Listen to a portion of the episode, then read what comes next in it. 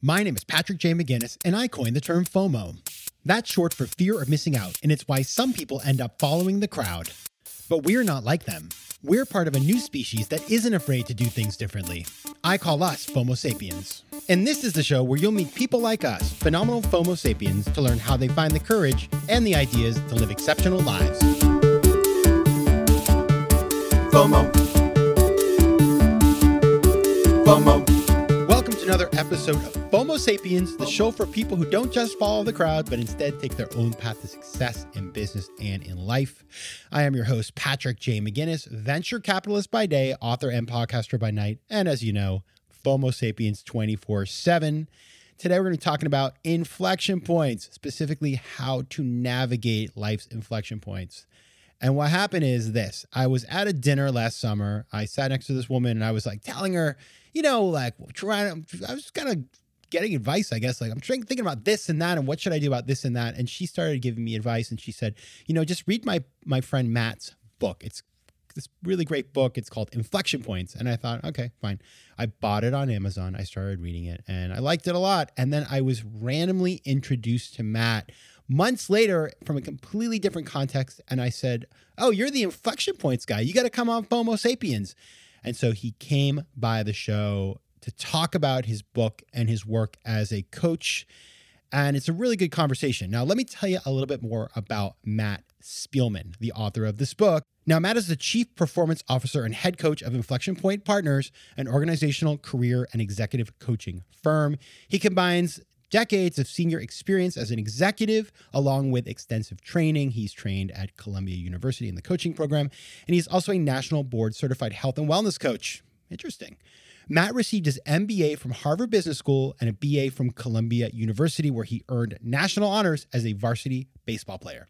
And what you're going to learn in this this episode is first of all Matt's journey from executive to coach and sort of why he did that and where his head is at on that and how he sort of has framed up this next stage of his career to work with people to get the most out of what they do. He's also going to talk about the GPS, which he developed as his game plan system. And in fact, he is giving all of you guys for free all the stuff in the book. So if you go to a website, it is www.theinflectionpoints.com book.com. You can get all these materials that we talk about. There's this purpose puzzle, achieve model, game plan template, sources, drains, exercise. We're going to talk about all this stuff or, or many of the things in the interview. So go check that out. Now, as you know, I always have a small ask, and the small ask is go check out my brand spanking new Substack. It's nice. It's once a month. Gives you kind of my my hot take on things. I do those in FOMO Mondays, but you know, I just have a lot of hot takes to share with you. And I love to look at the current events in the world, riff on what we're seeing, tie it back into the pod, share what's going on in my life in the world of FOMO sapiens and all that sort of stuff. It is brief. I promise I will not overwhelm you, but it is caloric with healthy calories. So go check that out. You can go to patrickjmcginnis.substack.com, sign up, check it out, give me feedback. I always want to hear your feedback. Go check it out. And I appreciate you doing that. And maybe even forward it to somebody. I don't know. I'm feeling crazy today. A lot to ask for, but go check it out. All right. And now on to the interview. So I started my interview with Matt the same way I start all my interviews, as you well know, with this question What's a formative decision you've had to make to get to where you are today? It's definitely the transition from executive to executive coach. I was a C level executive. I was 43 years old. Was a chief marketing officer. I'd been a chief revenue officer and other senior level positions. And myself and my peers were all developing in our careers and taking on larger responsibilities and dynamic companies. And here I am. I make this move. I raise my hand to go back to school for about a year, learn executive and organizational coaching, and launch at age 44 this executive and performance coaching firm. So that transition was definitely what I would call a key inflection point in my career and one that I took very seriously. And it was a bit of moving right when so many people were moving left or going straight. Yeah. Yeah. And people think that's what I like about the story is you started in your 40s. The old, you know, the old sort of trope is like entrepreneurs are all like 22. And you, I mean, obviously you'd had a, a very good career in lots of important jobs But to do something purely entrepreneurial in your 40s, lots of people do this. It's just like nobody talks about it, right? Yeah. And and people, you know, they don't talk about they what they do talk about is they weren't shy in saying, "Hey, Matt, what are you doing?" kind of. And aren't mm-hmm. isn't that a little bit scary for you? Are you a little bit nervous? And I, I said, yeah, I mean, this is definitely, you know, a, a concern of mine. I've done the research. I think I know the direction that I'm headed. But the real fear was that I didn't do it. And I would have, at 53, said, you know what? I think I missed the last 10 years. And I would have been able to potentially build a practice and build a client base, et cetera. So the real fear was that I didn't do it. Yeah. So in your new book, Inflection Points, which is, by the way, we'll talk about it more, but an excellent read. I super enjoyed it. You you start by talking about the beginning of your career, which uh, like I related to it because I also started out on Wall Street and I went there because that was the thing that the little bit of FOMO in me, and it was like mm-hmm. money that I, more money my dad made, you know, and my parents made my first year. And I looked around and I was like, well, you know, I can do this job, but is this really for me? And then I looked around and I saw the people I worked with. And you talk about one of my favorite quotes, which is, you know, good old Henry David Thoreau the mass of men lead lives of quiet desperation. And so, you know, this is so much about, I guess, I, listeners, um, I, I know a lot of you feel that way right now. Talk about that realization and how it shaped your philosophy in building your career. Yeah. I was on the fixed income trading floor and it was a dynamic, exciting, frenetic environment. And a couple of years in, I kind of figured things out a little bit and I began to look around. And there was a small percentage of people who were in their element. They were in the zone. That was, they were energized by what is they were doing. They voraciously read Barron's on the weekends. They had some, some of them had Bloomberg terminals at home when there were sort of Bloomberg terminals. And however, most of the people there, I sort of uh, witnessed as walking around a little bit like zombies, as I talk about in the book and really hoping for and looking forward to check day. You probably remember check day. Check day is a big day. Yes, and very, very day, well. and they're probably pretty excited on check day. And actually, some years that they actually weren't excited, which is 364 days of building up to something that they weren't excited for, or weren't excited by the result. And I, I said to myself in some form or fashion, I said, "This is not enough. Like this is not good enough for you." And I want to be those people who are reading, learning, engaging, studying on the weekends. And so I, I made a big decision, which which could have been could have made the the initial moment uh, answer to your question of deciding to go to graduate school, take out loans, you know, pay for that versus staying there and having a really wonderful career on paper and success as many people define it. But that wasn't enough. That wasn't enough for me. Why do you think? I mean, you see, you've been through this, and like I went through that too, and a lot of people who are listening to FOMO Sapiens have been through that because like this is a place where people don't just follow the path, right? We don't just like succumb to our FOMO to the bright shining objects, but so many people do walk around like zombies. And by the way, in very prestigious jobs. Absolutely. But like go stand out front of JP Morgan and see how much people are fired up. Like what is the driving, you know, the, yeah. the, the root cause of that kind of thing? So I, I have something that your listeners can do that could potentially identify kind of signals that could you know kind of mm. identify where that energy is and it is just that it's it's called the sources and drains of energy exercise and while I've formalized it now and I've branded it now and it's it's essentially taking out a sheet of paper and drawing a line down the middle on the left hand side of the page it's your sources of energy and on the right hand side of the page it's your drains of energy. I did it in an informal way when i was walking the floor and the fixed income trading floor and other times in my life when it so i do it did an inventory of when did i feel in the flow alive when time stood still energized excited engaged and i would write it write it down.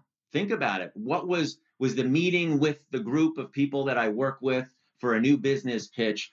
You know how did i feel about that? And if it was on the left hand side of the page it would go on the left hand side of page. It was on the right hand it would go on the right hand side of the page. Is it working and coming up with ideas in isolation, or is it working and coming up with ideas and brainstorming with other people? Is it what is the compensation incentive system that really uh, attracts me and draws me in?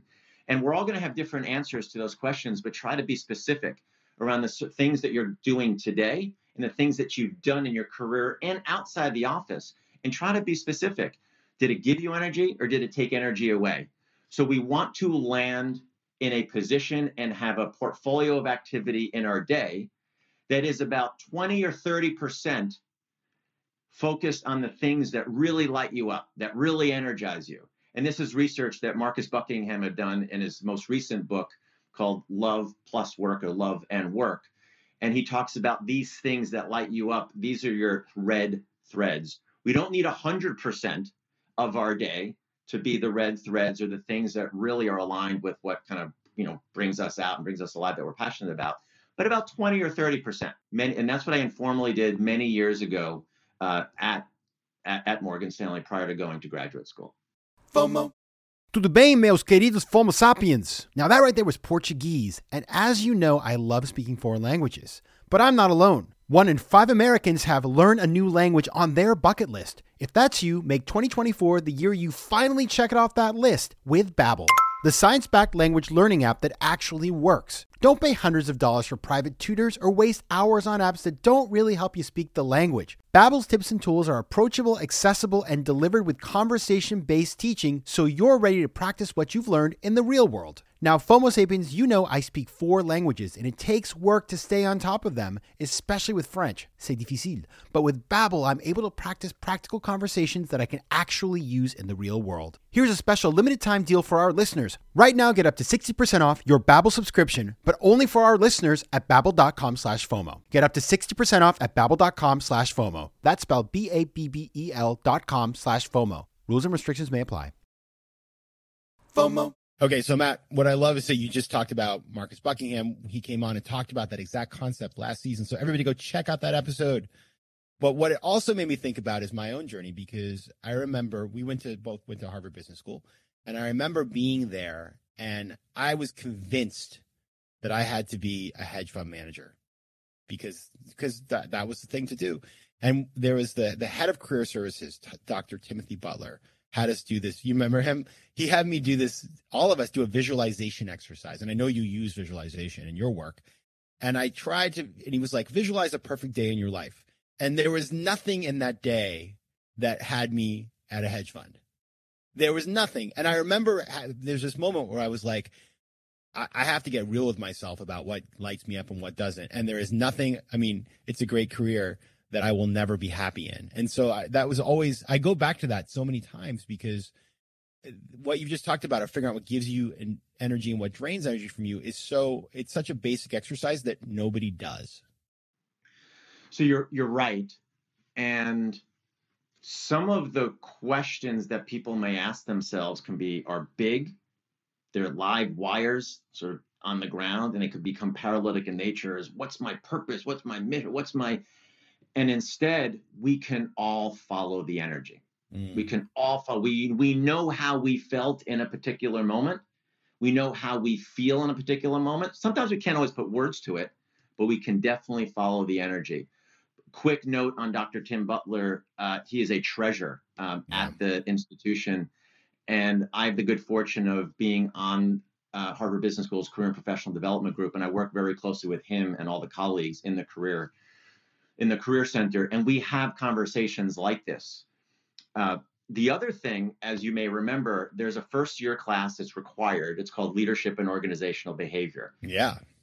there's there's a case all the way at the end of that that semester where there's this the protagonist, the lead person in the case, has an opportunity, has a, a big decision. It sits at an inflection point, can go to company A and go to, or go to company B. And I remember this very vividly where company A was a little bit more of the prestige, a little bit more money, and the sentiment in the class was that this this person should go to company A. And it sort of triggered me, and I wasn't really sure why, but it really triggered me. And I raised my hand and I said, uh, Dr. Kang, the I'm not sure. I think that's the wrong decision for him based upon what I've read in the case. And and I said, it really depends on what your definition of success is. And he said, well, mm-hmm. Matt, what's your definition of success? And I put together towards the end of the class and I said, I think success is having the, the desire and the ability to really listen to oneself and then the courage to act upon it. And as you know, in graduate school, there's a lot of sheep, there are very few shepherds, you know, and that courage to really listen to oneself is hard, is hard, but we, we can all do it. I love that. And everybody, Dr. Butler has written a book called Getting Unstuck that I, I read years ago. So if you like what you heard about him, go check that out. Now, let's talk about your approach. Before we get into the specifics, because we're going to get some nuggets of the way that you work with people and the methodology that you have developed. But I just want you to describe, describe like, how would you describe in your own words what you do today? I am a partner to people who want to get the most out of every day. And it is very much, I think that partner, the co creation, the symbiotic relationship is very much how I would characterize it. Mm-hmm. Almost think about this if if you are my client, and I don't really call you a client, you're my partner, right? You are in the driver's seat. Your hands are on the wheel. Your feet, foot, hopefully, you know, on the gas and brake. There's a clutch, hopefully involved. That's kind of cool. And you would use your left foot for that. I'm in the passenger seat. We're going on a road trip. And it's not a road trip that I'm going to pop in, you know, every 50 miles or 100 miles. We're on this road trip. We're going to drive from point A to point B, 400 miles, 500 miles, 600 miles. We're going on a road trip and we have each other for a period of time.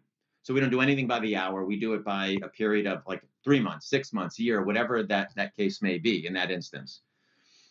You are determining the coordinates that you're going to plug into the GPS through conversation with me and through this process that I've created called the game plan system or GPS. And that double entendre, entendre is certainly intentional because we're going to plug that in on our road trip plug it into the maps, and it's going to take us to where you want to go. And in life, there's a recognition that there's going to be traffic, if we stick with the metaphor, accidents along the way, construction, and what does the GPS do? We keep our eye on the destination and it routes us most efficiently, you know, towards that that end, that that desired end that we want. In order to identify the coordinates we do have a process of there's qualitative information that we gather there's some quantitative information through assessments that we gather. We really want to establish where we are where that parked car is or in the driveway before we leave. And we do it we frame it very much through your eyes your values what you want what means something to you and getting back to what we were talking about before what energizes you and what, what lights you up. It's not what i think you should do. It's we have a big discussion around patrick what you could do right now that would mean most to you, not what you should do. That you should be a hedge fund manager, we do away with that stuff. That comes out through the when I'm sitting in the passenger seat and we're sitting in the driveway before we start driving, we will sort of try to chip away at the at the marble to get at what it is that you really want to identify, visualize, and drive towards. Yeah, this is not an autonomous vehicle. This is a vehicle that yeah. you got to drive. I like that a lot. And talk well about said. talk about one thing that when I read the book vibed with me, and I think a lot of people who are listening because we love positive psychology on this show, and we talk about it a lot. It is your your methodology is informed by positive psychology. So, and when I read your book, one thing that I I had never really connected with in my own thinking, so I was like, oh, you know, light went on with sort of sort of how positive psychology like you just said, it's not about what you should do. It's about taking what you're meant to do, what you're great at, what you're strong at, and then focusing on that to be better. So, you know, in the talk about that, how where, how you came to that realization. Like, where did that come from in your own work? Through all of the series of trainings, you know, that decision seven years ago to go back to that, uh, go back to school. I also went, you know, that was uh, the Columbia University coaching program I studied at Duke's Medical School to become a board certified health and wellness coach. I took positive psychology classes, and that informed uh, the approach. I I was a, a, former athlete, and I've been studying uh, the corporate athlete, Dr. James Loehr, and all of his works probably since the mid 90s. I have athletes on my coaching roster, former, uh, current, and former, and this is something that just resonates very loudly with me and them And I think it's Dr. Martin Seligman is one of the the founders of and fathers of uh, the movement of positive psychology, and he said it really well. He said psychology itself has done an amazing job over the last hundred years or so of moving people. He used the number line analogy of moving people from sort of negative to neutral. And now I'm going to spend the balance of my career. He had been affiliated with the American Psychiatric Association for a while, and now I'm going to focus the rest of my career on this body of positive psychology because I want from surviving, living to thriving. And moving people on this fictional number line here from a let's say a 6 out of 10 to a 7 or 8 out of 10 and that's the focus of the work. So some of the key pillars of the things that we talk about are there there are eight of them. You you mentioned one of them which is tapping into and utilizing your strengths. Let's identify what you are really good at and for the audience there's a free assessment that dr seligman and others were a part of creating called via character.org, V-I-A character.org. It's a free assessment that ranks your strengths from 1 to 24. And the top five strengths are called your signature strengths. And the more we use your signature strengths, the more fulfilled, energized, happy you'll be, and likely the better outcomes that will result. So that's one of the key pillars. And we talk about things as phrasing things in the affirmative, celebrating success, surrounding yourself with experts, sharing your goals in writing with others, focus and prioritization not on 30 or 40 things, but on three or four things, and then the maniacal focus on the laser focus on winning every single day.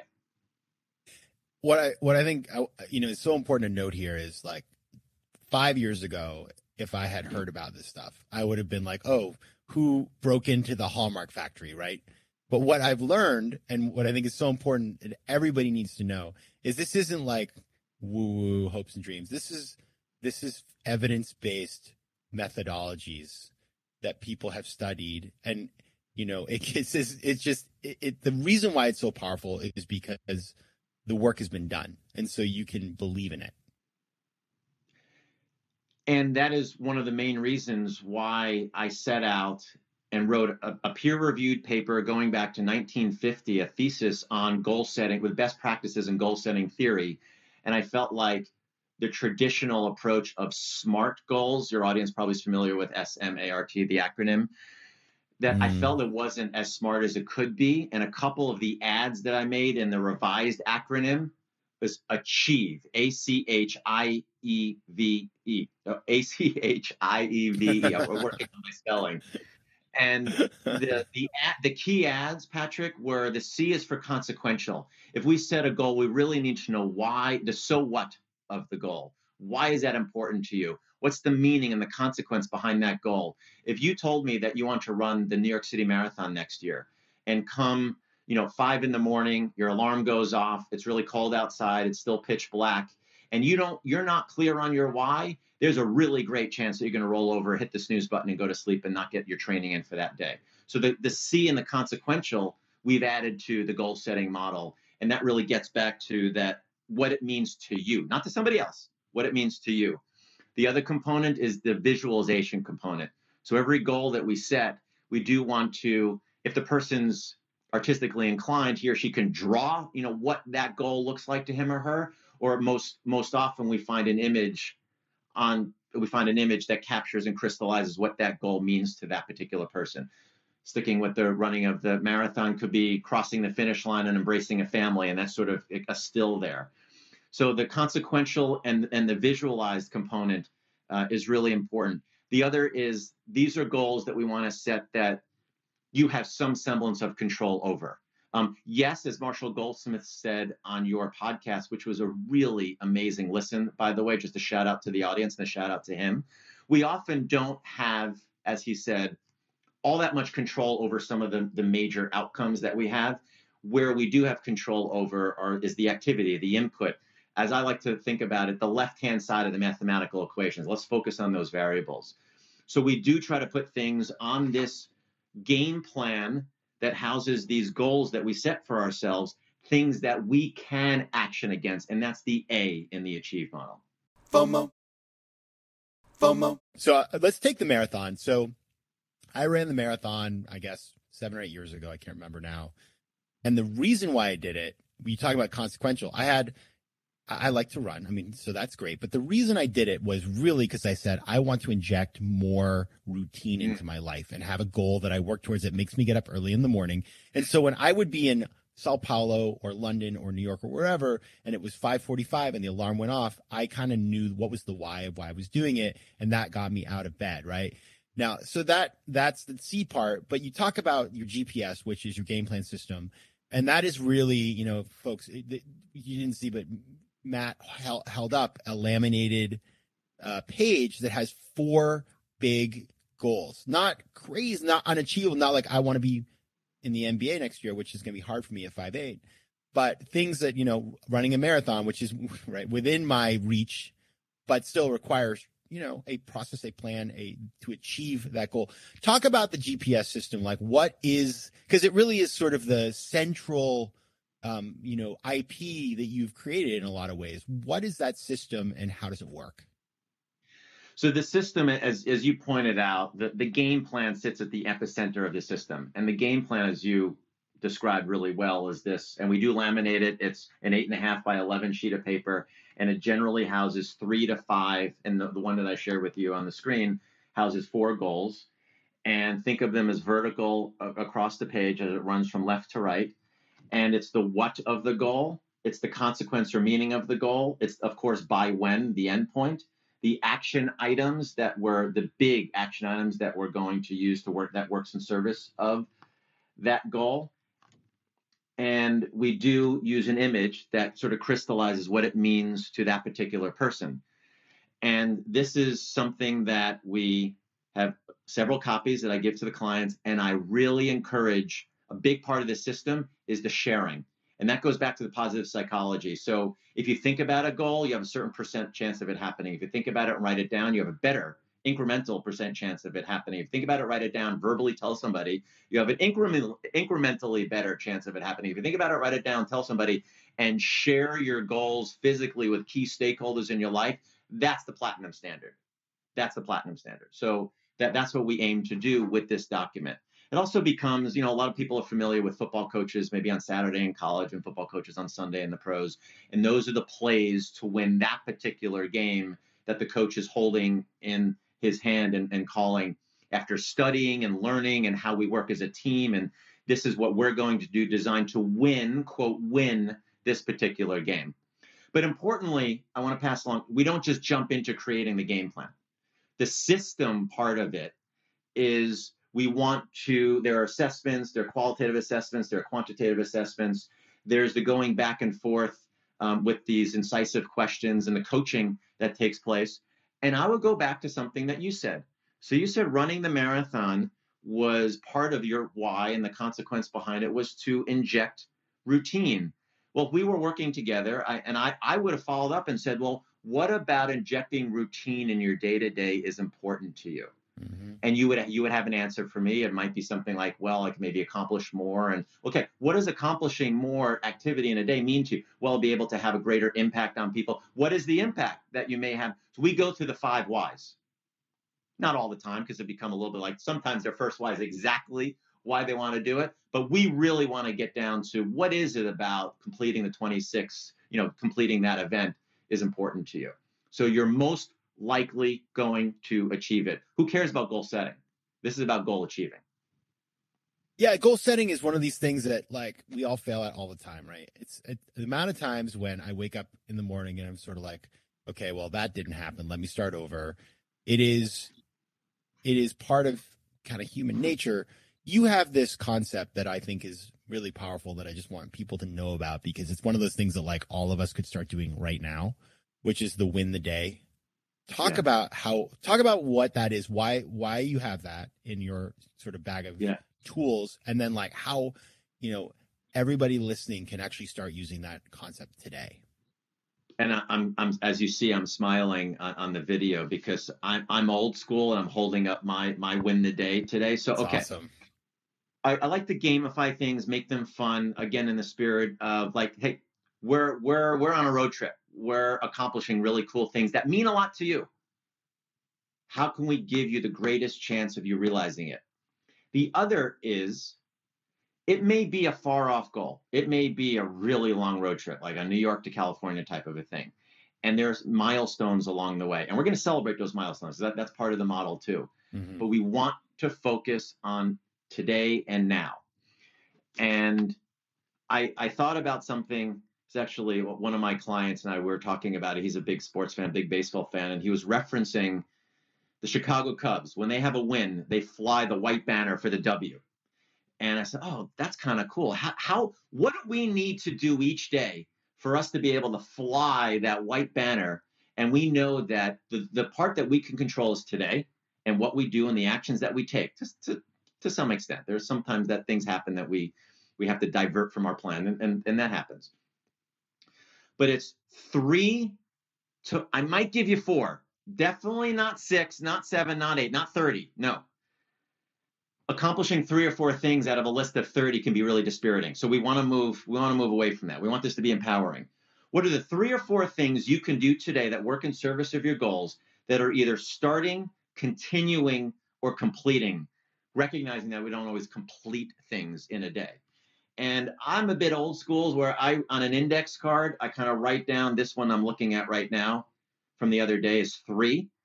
And it's I'm going to go through it. These are my rocks. These are my pillars today, and it's all aligned with the four goals that I've set for myself for this particular component of the year. I personally set about I, do two game plans a year where it has four goals each. So that keeps me aligned, and I'm going to do what I can to win the day. Mm. That's very powerful, and and I like what I like about it is the focus around it. But I do have a question, which is this: you remember the balanced scorecard? Yeah, uh, I do vaguely. Yes. So the balanced scorecard was developed by Robert Kaplan, and yeah. it's this notion of um, it's this notion that you when you put together the KPIs for a business, you don't just do like the things on the income statement. There are some things that are a little bit more they're measurable, but they're quote unquote softer, right? And so I imagine that sometimes you sit down with a client and you're like, let's go through the four goals. And all the four goals are work related or, you know, they don't, they're completely dis, they're focused on the areas where the person feels the most comfort. Like, oh, I know how to work, but I don't know how to take care of myself or deal with relationships. So as you work with people, because balance, like who has balance, right? This is like the great struggle of humanity. How do we find balance in our lives? How do you work with somebody like that? Yeah, well, I, I wouldn't necessarily let it happen we mm-hmm. one of the parts of this game plan, the system component of the game plan is let's establish where we are across all the different facets or pieces of your life, not just work or career. So I'm looking at on my screen, and it's talked about a lot in the book, and I'm happy to provide a, a download for your audience, something called the purpose puzzle. And the purpose puzzle, imagine a, a square with nine pieces. So, and they have different facets that contribute to how you're feeling each day. Career is one of them. Yes, Patrick. Friends and physical environment, finances, health, community, family, spirituality. And if some of those don't speak to somebody, we can plug others in. And we take inventory of where we are at our time of starting. So, where we are today on a scale from one to five. So, we take inventory across all these different pieces of our lives. And we, we color code it, and we print it out, and we, we give it to the person. And I say, okay, if there are four areas here that you want to affect, that you either, if something is a five out of five and you want to continue to feed and water it, maintain it, you know, what might be an outcome or a goal around that? If there's something, a one or a two that we really want to spend time on, for example, haven't connected with friends in a while, I'm feeling um, that I could really make strides there. What would be a goal around that? So it's not just business, it's not just career, it's not just work I would say on this game plan that I held up before, in over 90% of the instances, it's at least one of the four goals is more outside of the workplace. And in some cases, it's two of the four goals. All right. Final question. I want to get back. We're going to get back in the drone and go to 10,000 feet, as it were. So, one of the things that you talk about in the book, which you, you came to the right place because we love Viktor Frankl at FOMO Sapiens. Uh, and you talk about Viktor Frankl, and to me, I mean, you just it's it's never wrong to talk about Viktor Frankl, but talk about how you see his work, how it's influenced you, and just like how it kind of shapes your viewpoint on on the world. A must read for everybody if they haven't is Viktor Frankl's Man's Search for Meaning. And I would I'd read it multiple times. I'd also listen to it. It's sort of that I, I I've done that and I sort of took it in in a slightly different way. But there this could be a multi-hour discussion, but I'm going to focus on 2 Mm-hmm. And I was ho- I was hoping that you would ask me uh, about Viktor Frankl. So one is that the importance of understanding the why, understanding the consequence and the reason and the so what, and spending the time really thinking about why we're doing something. And he, he paraphrases Nietzsche where he says in the book, he who has a why can get through almost any how. Now he took it to the ultimate extreme. He recognized he was in uh, for those who are, are not familiar, he was in the concentration camp at Auschwitz for several years. And he internalized that he had a choice of how he felt. And he kept his eye on his prize, which was I'm going to be reunited with my why, is going to be reunited with my wife, and I'm going to reproduce the manuscript um, that I no longer have with me. So I use that, that's made its way into the goal setting model and the consequence in the meeting. So that's one, Patrick. The other is when I'm talking to people about career, career strategy, career optimization, career transition, and also just big decisions um, that they're looking to make or actions that they're wanting to take. In the workplace as well, where running a team, running a division, running a company, reframe things. So it's not what, what am I supposed to do here? Uh, what are the actions that I should take here? We reframe it if the team could talk, if the or if the organization could talk, what would it be asking of you? If life could talk around you and talk about you know your career and what you're supposed to do, what would life be asking of you? And most often the answers that come up are the things that will best serve the moment and they'll most they'll they'll have the most meaning they'll generate the most energy they'll come from the most authentic place within the individual he had an amazing ability at sort of flipping things, recognizing that some of these questions can be really big in nature. And let's flip them and say, what is that situation? What is life? What is the team? What is the person? What is the family asking of you?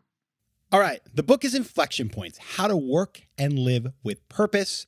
If you want to find out more about Matt, look up Matt Spielman on LinkedIn. You can also go to this website, www.theinflectionpointsbook.com com, where you can download all the stuff we talked about and many other tools to figure out how to navigate your inflection points. All right, that is our show. Go check it out. And thanks a lot to Matt Spielman.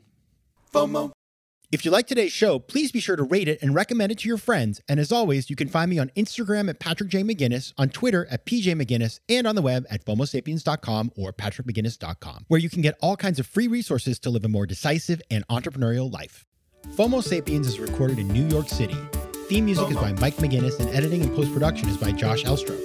If you like today's show, please be sure to rate it and recommend it to your friends. And as always, you can find me at FOMOSapiens.com and at PatrickMcGinnis.com.